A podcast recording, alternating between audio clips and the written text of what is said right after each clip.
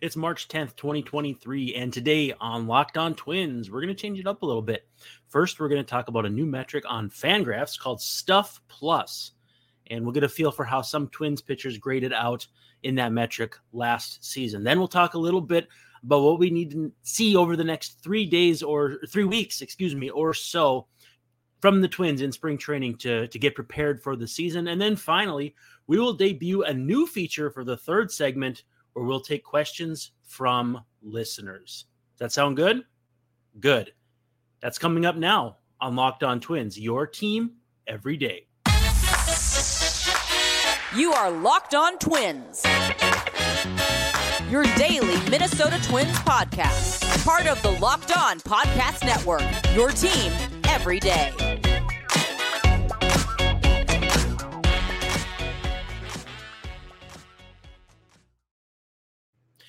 Well, good evening and welcome back to Locked On Twins, part of the Locked On Sports Podcast Network, your team every day. My name is Brandon Warne, and today we have a veritable smorgasbord of topics to get to. Now, as a reminder, I would love for you to be active in the comments section on YouTube or wherever you can leave comments. I'd like to get the conversation going. I want to learn from you guys what you like and, and that sort of thing, and we can kind of have a back and forth. Secondly, if you have questions you want answered on the show, don't hesitate to ask, whatever means you need necessary. And finally, this schedule of posting is not going to be a permanent thing. I'm going to be kind of here and there for a little while until our little man goes to daycare. He just turned four months old, and we are going to have to, once he gets into daycare, I'll be able to more consistently post earlier in the day. So hopefully you can hang with me in that time frame as things stabilize just a little bit. Now, today, this show is presented by FanDuel and FanDuel Sportsbook, the official sportsbook of Locked On. Make every moment more. Make sure you visit fanduel.com slash locked on to get started. So let's just let's dive right in. To get things started, we're going to talk about Stuff Plus, a new metric that went up on Fangraphs earlier on Friday and you can find it under the pitch modeling tab on Fangraphs.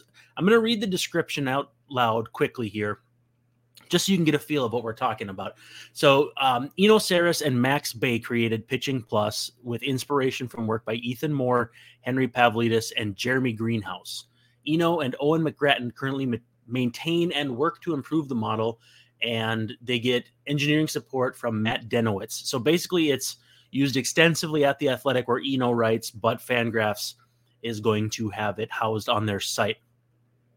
Stuff Plus only looks at the physical characteristics of a pitch. So it includes, but is not limited to, release point, velo, vertical horizontal movement, and spin rate. It's generally trying to catch the nastiest pitches in baseball. Meanwhile, Location Plus, which is also a new uh, statistical model on Fangraphs, is more of a count and pitch type adjusted judge of the pitcher's ability to put pitches where they want them to. So it ignores the pitch's physical characteristics, looks at the count, type, and location of each pitch. And then pitching plus, the overall model, isn't just a weighted average of stuff plus and location plus, but it's a third model that uses the physical characteristics, uh, location, and count of each pitch to try, try to judge the overall quality of a pitcher's process. Batter handedness is also included, capturing platoon splits on pitch movement and locations. So they're all on a plus scale of 100. If you've seen weighted runs created plus, or if you've seen OPS plus, basically 100 is average, and then every point above that is a percentage point above average. So I dug into some twins numbers that I think people will find fascinating. Um, all of these numbers I, I, took from pitchers who threw at least 40 innings. So we're talking about um, when I'm looking at twins specifically, but also if I'm comparing, you know, for instance, Jhoan Duran's fastball to other pitchers in the major leagues, I used a 40 inning cutoff. It, it's pretty arbitrary. I just think of 40 innings as like, yeah, a reliever got some work. But you can you can if you go on to Fangraphs, you can bump it by tens from zero, 10, all the way up to however many you want. Um, so obviously, not surprisingly, Stuff Plus loves Jhoan Duran's fastball. It was graded at a 131. Among pitchers with at least 40 innings pitched. That's the 15th best fastball in baseball.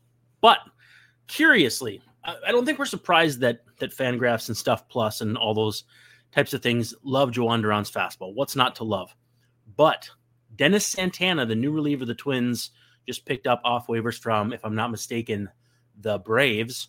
Uh, his was a 129, 18th, so only two percentage points behind Duran. Could that be an interesting, sneaky pickup for the Twins? Um, you know, if his location is good, that very well could be a thing. Also, too, and this is going to make people absolutely crazy. St- Stuff Plus, excuse me, uh, for some reason loves Emilio Pagan's fastball, 126, so just behind Santana and Duran, and his slider, 132. So you can see why teams have liked Pagan despite all of the home runs he's given up because the stuff is just there. It's just a matter of executing, um, which is easy for me to say, right? So last year, Twins had seven sliders, seven pitchers who threw sliders with a score of 100 or better. Chris Archer leading the way, which was absolutely incredible. But uh, Trevor Megill, Griffin Jax, Emilio Pagan, Josh Winder, Caleb Thielbar, and Sonny Gray all had sliders of 100 or better. Uh, Dylan Bundy was not good, not surprising there. Um, his highest stuff plus was a 94, but his slider was a 65. And yeah, so not surprising that he's still unsigned at this point. Um, for curveballs, they love Jhoan Duran's 142 and Griffin Jax 135. And I think Jax further down this list will surprise some people with some of his marks. Um, I did pull up notes saying Chris Archer should come back as a two pitch reliever with no fastballs. A little tongue in cheek, but his slider and his curve graded out well above 100, and then everything else was worse. So, um, again, the issue is if he can't get loose for bullpen role, a bullpen role every, you know, two days off, one day off, two days off, three days off, uh, he's not going to come back as a no fastball pitcher either. It's just, um, you can see what worked for Archer when it was working and what didn't when it wasn't. But for now, it kind of looks like he might be uh, might be cooked. We'll see. Um, best stuff on the team should surprise no one. The stuff plus overall for Jhoan Duran was 131, and the worst, Dylan Bundy at 82. No surprises there. Obviously, Duran is probably has the best stuff we've seen from a Twins pitcher, maybe ever. And I I could get some heat for that if that's the case. I would understand, but best and worst location on the team, Dylan Bundy at a 105 for best location. So when I was looking at the location leaderboards, it looked like kind of 110 was the high water mark. It didn't spike as much as stuff did.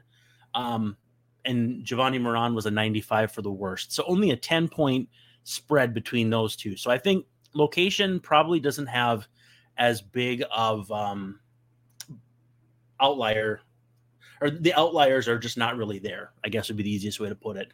Um, best and worst pitching plus. So that third metric, uh, Griffin Jax was the best on the Twins, 114.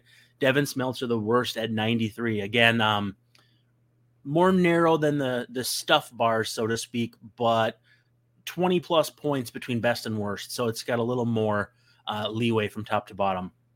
In general, Jhoan Duran has the 14th best overall stuff in baseball. Now, that's just rating. I'm not saying that's a fact. That's not gospel. That's not law. That's not don't don't run run up and and tell the Fangraphs people or Eno Sarris that you hate that. It's just that's what the data says. But and this is the thing we'll uh, we'll leave you with here in the first segment. Griffin Jax, number four in pitching plus. So with a minimum of 40 innings, you're getting a lot of lower end workload relievers. You're getting starters. You're getting a lot of different guys. Griffin Jax might be a sneaky breakout candidate this year, which I think a lot of us um, could be really excited about, right? So, yeah, uh, this stuff plus is fun. I would say go in and check it out, not only for guys who are on the Twins roster now, but um, guys who were on the Twins, guys who have made their way over to the Twins in the off season, or, you know, Jorge Lopez traded over midseason, Tyler Mahle traded over midseason. Um, you know Pablo Pablo Lopez traded for in the offseason. It'll be fun. It's some fun data to play with. I don't know what it will end up meaning, but it gets you a feel for, for instance, guys fastballs that aren't big fastballs. Well, why do they miss bats or why are they not squared up? You know, like like uh, Joe Ryan's fastball, for instance. So, with that said, let's uh let's talk about built bars. Built bars are delicious and nutritious. It's a protein bar that tastes like a candy bar. It's almost like a real life life hack. If you go to builtbar.com and use the promo code locked on 15, you'll get 15% off your next order. I'm eagerly anticipating my first shipment as we speak. You should try yours. And in the comments too, let me know what you think. What's your favorite? Which one do you not think I should try when I get these shipped to me? Just uh, just let me know again. Builtbar.com promo code locked on 15. Now, let's talk about the questions I need to see answered over the next 20 days in spring training. Now, if you have questions that you want answered too, feel free, leave them in the comments. We can come full circle in segment three on Monday, or maybe I'll answer on Twitter. I'll do my best to answer people as as best I can. Hang out in the comments, like I said, and and we'll do all that. I think I think the number one question that the Twins need to answer is how healthy are some of these big guys? You got Byron Buxton is kind of like number one with a bullet, Jorge Polanco, Alex Kirilloff. As much as we can get excited about this team's depth, that's one third of a very good major league lineup just blown out if if those guys can't play on opening day, which is quickly approaching. Now, I don't know if there's proof that Buxton isn't going to be ready they, they keep saying the right things. Polanco seems to be more of a mystery. Kirilloff also a mystery.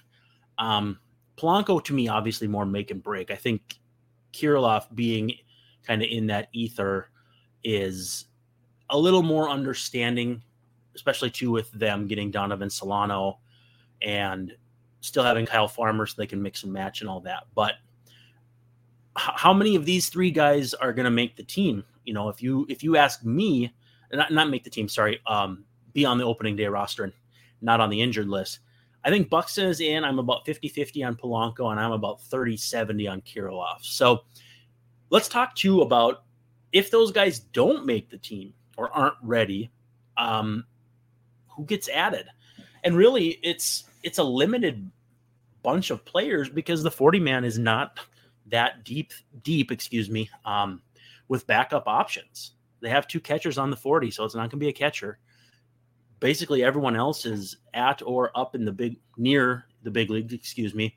So you're really your your three primary options are Matt Wallner, Gilberto Celestino, and Edouard Julien. So if another oh and Nick Gordon's health health too. I mean, he's dealt with some stuff too. So um, you know, a lot's gonna come down to which of those guys can and can't go and again, knock on wood, they all can. Uh, the one I'm most excited about is Edouard Julien. I think we all are pretty excited to see what he's capable of. Great discipline, great hit tool, and all that. Um, you know, but if Buxton and Gordon are limited, that probably puts you right back in the camp of Gilberto Celestino, who I know, um, you know, kind of wore on the the nerves of Twins fans last year with a lot of those mistakes he made. But again, he's a young player. The game moves fast and it slows down for guys. I still think, you know, he's a right-handed stick. He can play some defense, and um, you know, he can he can give you some of the things Matthew A. Taylor can. Um, if and if Matthew Taylor's playing, then you need Celestino on the bench. So, um, in addition to that health, how much? And we've talked about this now multiple days running.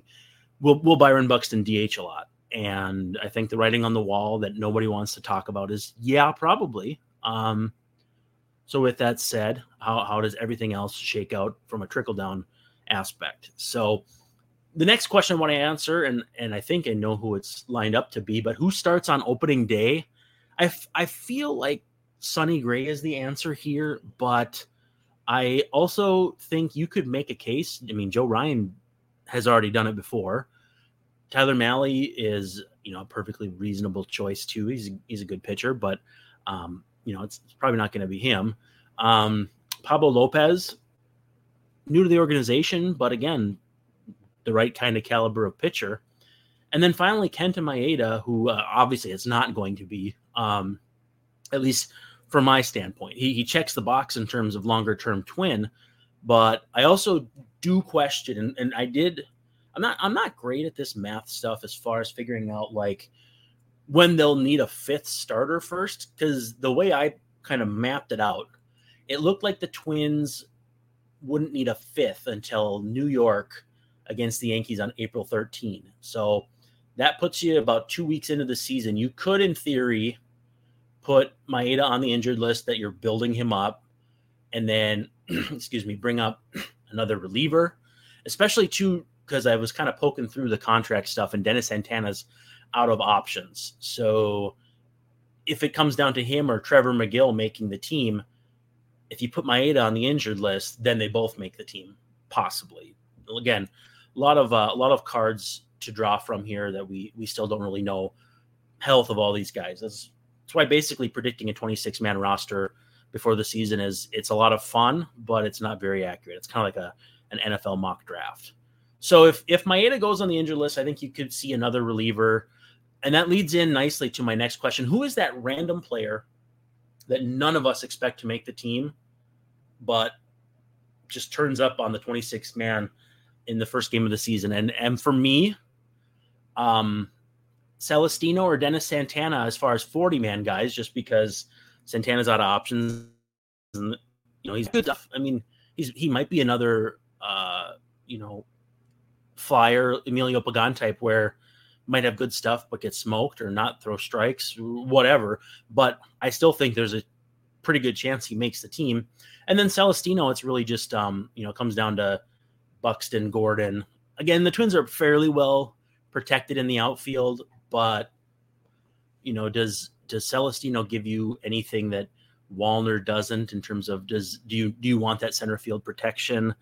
Um, and the nice thing too is St. Paul's so close, so that that level of protection is is not quite as important. Now, if it's a non 40 man guy, and and I don't really know how they're going to make this work because they could put Matt Canterino on the 60 day and open up a spot, but then that starts a service clock. Now I don't know how much that matters for a pitcher his age with his injury risks and injury history.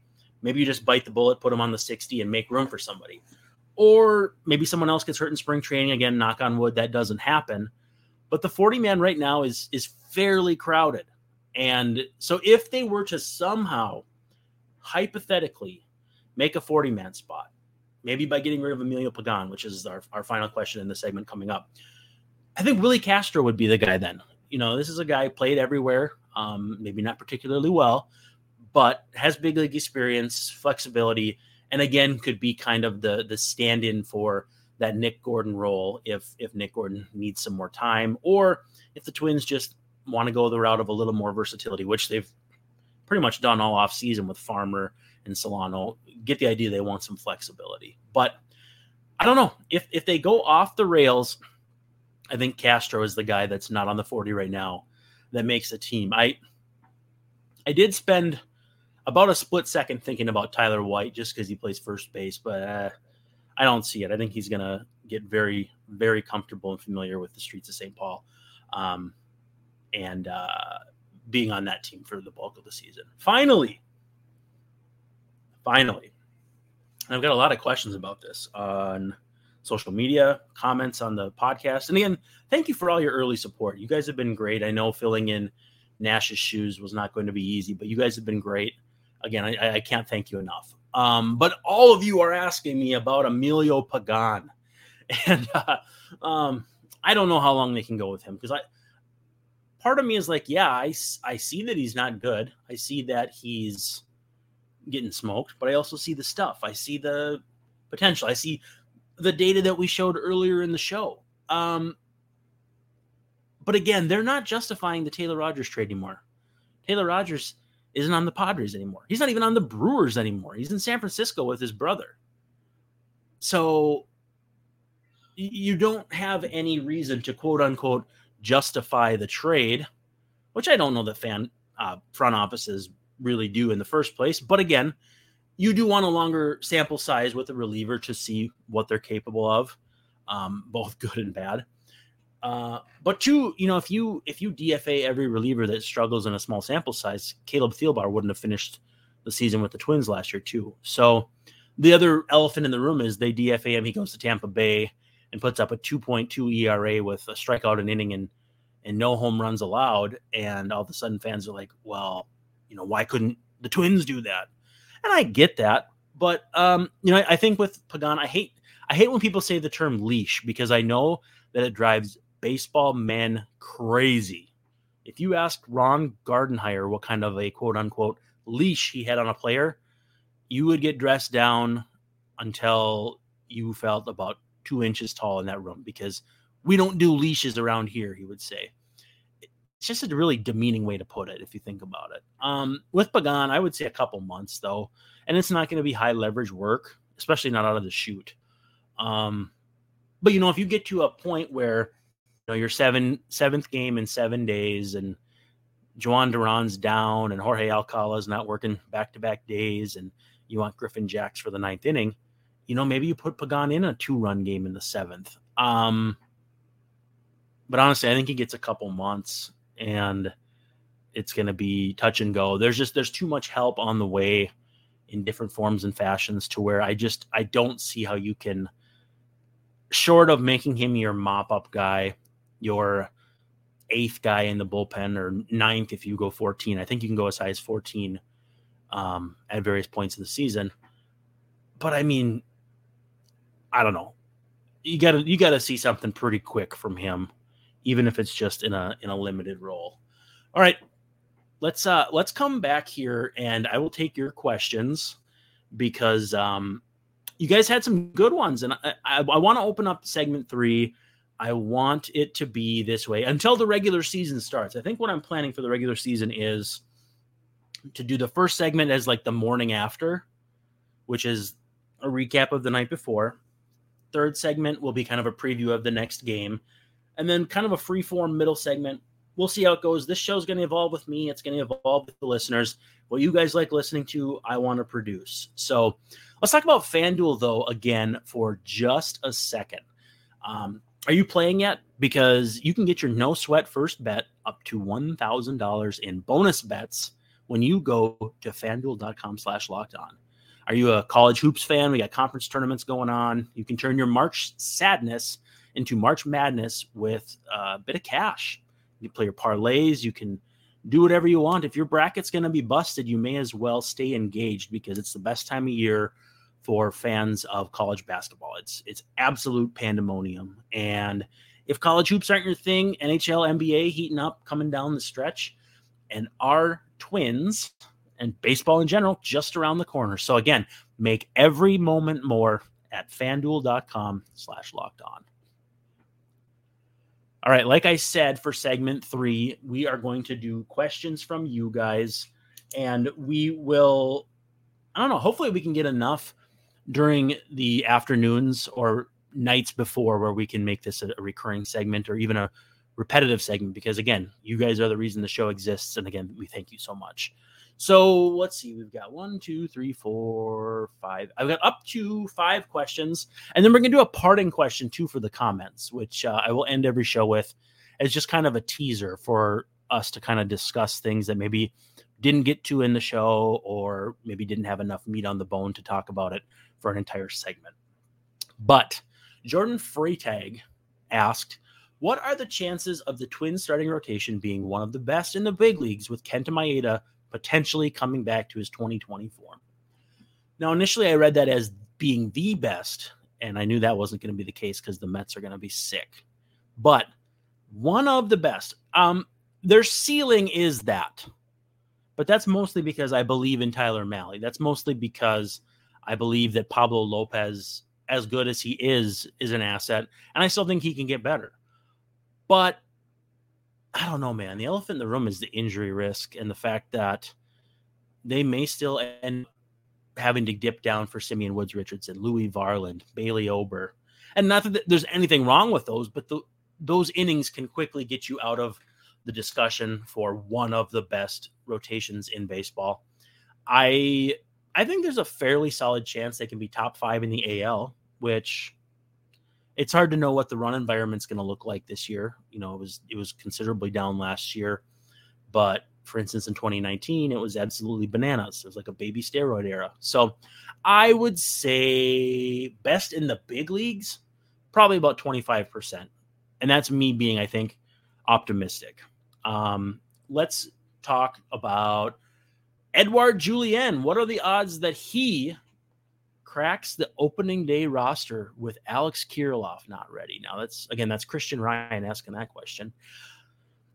If Kirilloff isn't ready, it's probably what 50, 60%. I mean, Matt Wallner would be the alternative option. And I mean, who's going to play first base? Just do they want to put Julien over there and kind of force feed it to him?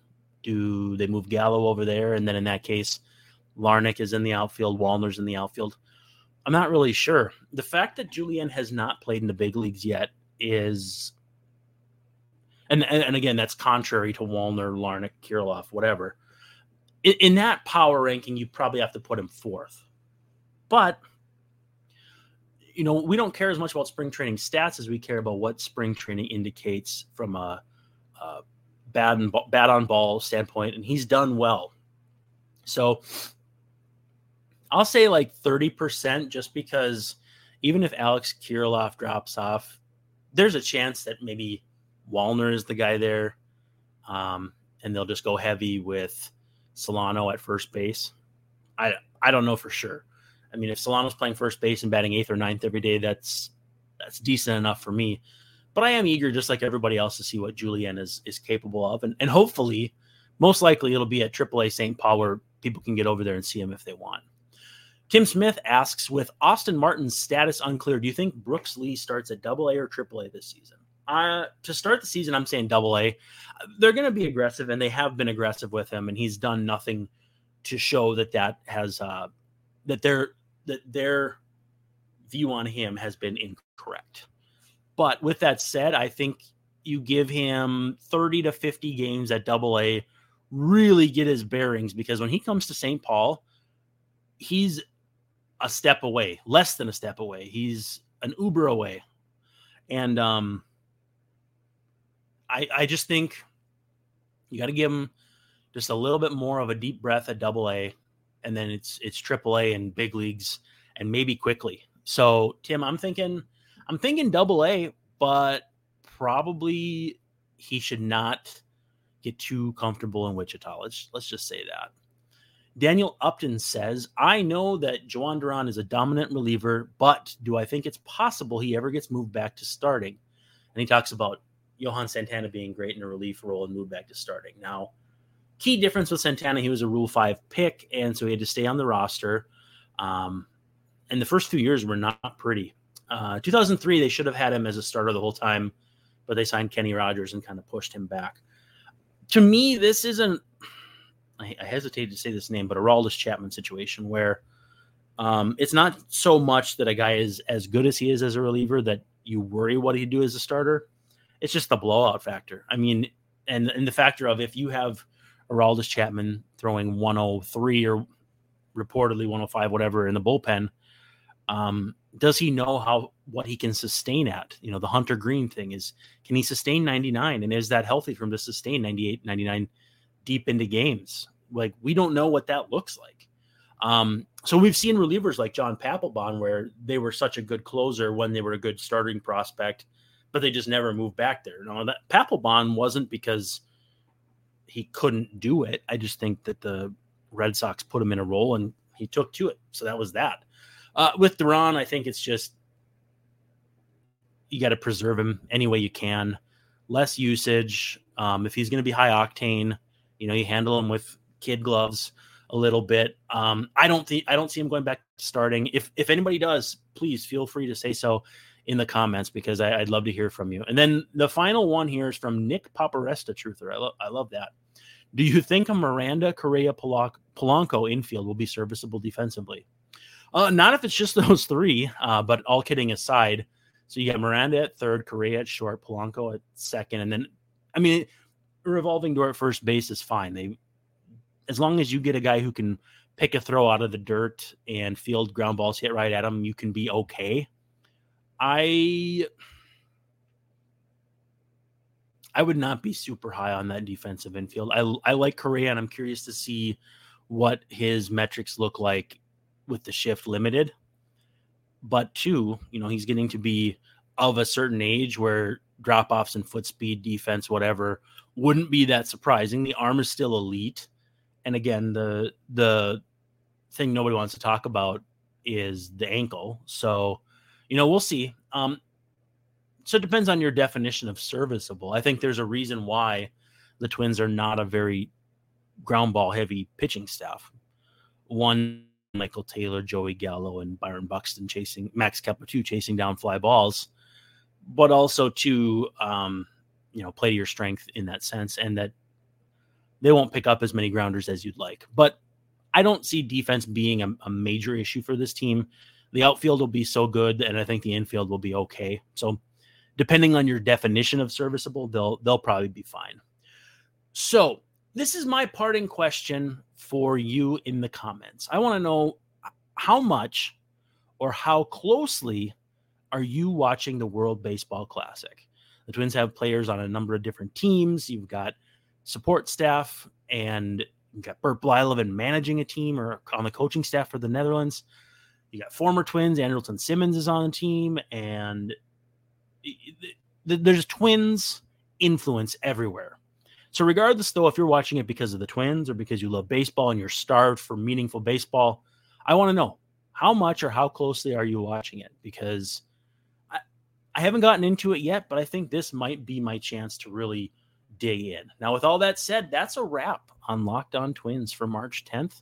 Thanks for hanging out. Make sure you follow at Locked On Twins on Twitter, at Locked On Min, M I N, and at Brandon underscore Warren as well as can you please give us a five star review on po- on podcast apps, whatever you use, iTunes, Google Play, Spotify is my personal favorite, um, or even on YouTube. Give us that thumbs up. We like that too, and hit that subscribe button. Hang out in the comments section. Send me questions for either the final segment the next day or just to chat back and forth. But with that said, this is Brandon Warren signing off, saying thank you so much, and don't forget to stop by on Monday to Locked On Twins, your team every day.